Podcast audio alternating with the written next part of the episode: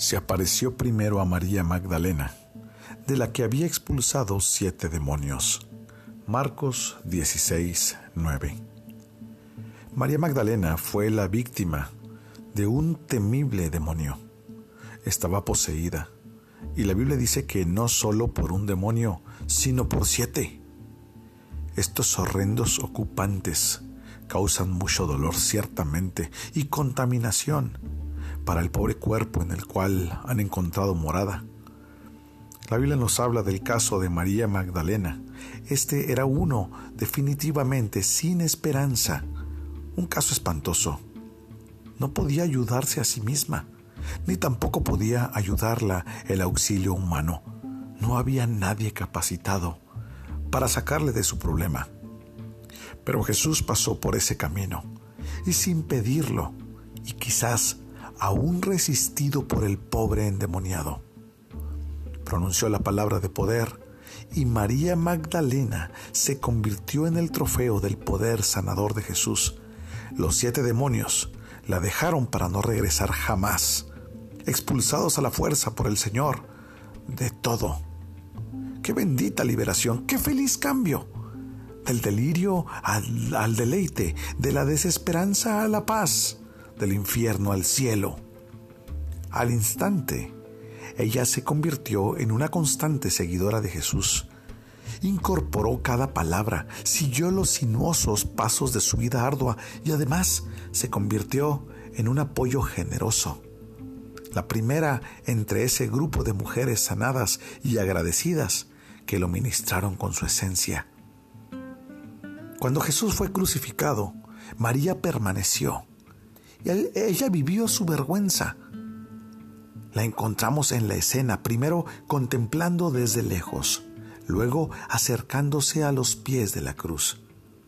Ella no podía morir en la cruz con Jesús, pero permaneció tan cerca como pudo y cuando su bendito cuerpo fue bajado, observó cómo y dónde sería sepultado. Ella era la fiel y vigilante creyente fue última en el sepulcro en el que Jesús durmió, pero fue primera en la tumba en la que Jesús resucitó. Su santa fidelidad la hizo una favorecida observadora del amado Ramoni, a quien le plació llamarla por su nombre y hacerla la mensajera de sus buenas nuevas a los temerosos discípulos y a Pedro. Por lo tanto, la misericordia la encontró como fanática y la hizo un ministro. Los demonios fueron echados fuera y le fue concedido contemplar ángeles. Fue librada de Satanás y se unió para siempre al Señor Jesús. Yo te digo a ti que me escuchas hoy, ¿eres tú también un milagro semejante de misericordia? Dios te ha hecho libre. Y si no es así, ¿Qué esperas para correr a los pies de tu Salvador? Estoy seguro que las palabras de Jesús serán pronunciadas, esas palabras deseables que encontramos en la Escritura. Quiero, sé hecho.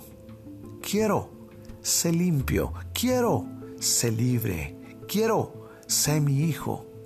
Palabras semejantes que nos llenan de paz, que transforman nuestras vidas, que nos acercan a Él nos hacen parte de su familia como hijos amados. Ora conmigo en este momento. Señor, gracias por tu misericordia mostrada, Señor, a este personaje glorioso en, las Escrituras, María Magdalena, un caso impresionante de tu poder. Una mujer que era habitación de demonios se convirtió en una mujer santa, con un mensaje santo, en una mujer totalmente redimida, transformada. Una mujer ahora con una visión clara, en donde Jesús era el centro, donde Jesús era lo más importante, donde Jesús era el objeto de su adoración.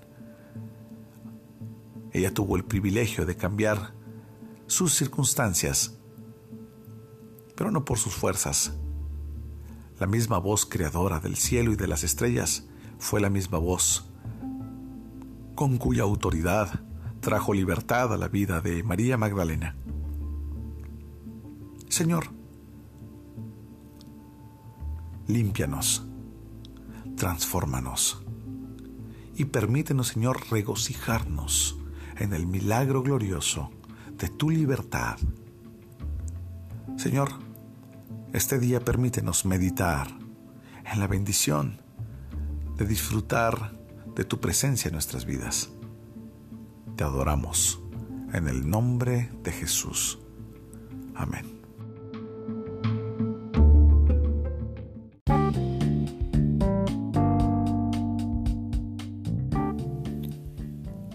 Esta es una obra clásica devocional de inspiración diaria por Charles Spurgeon, en la voz del pastor Esteban Reyes, desde Ciudad Juárez, Chihuahua, México.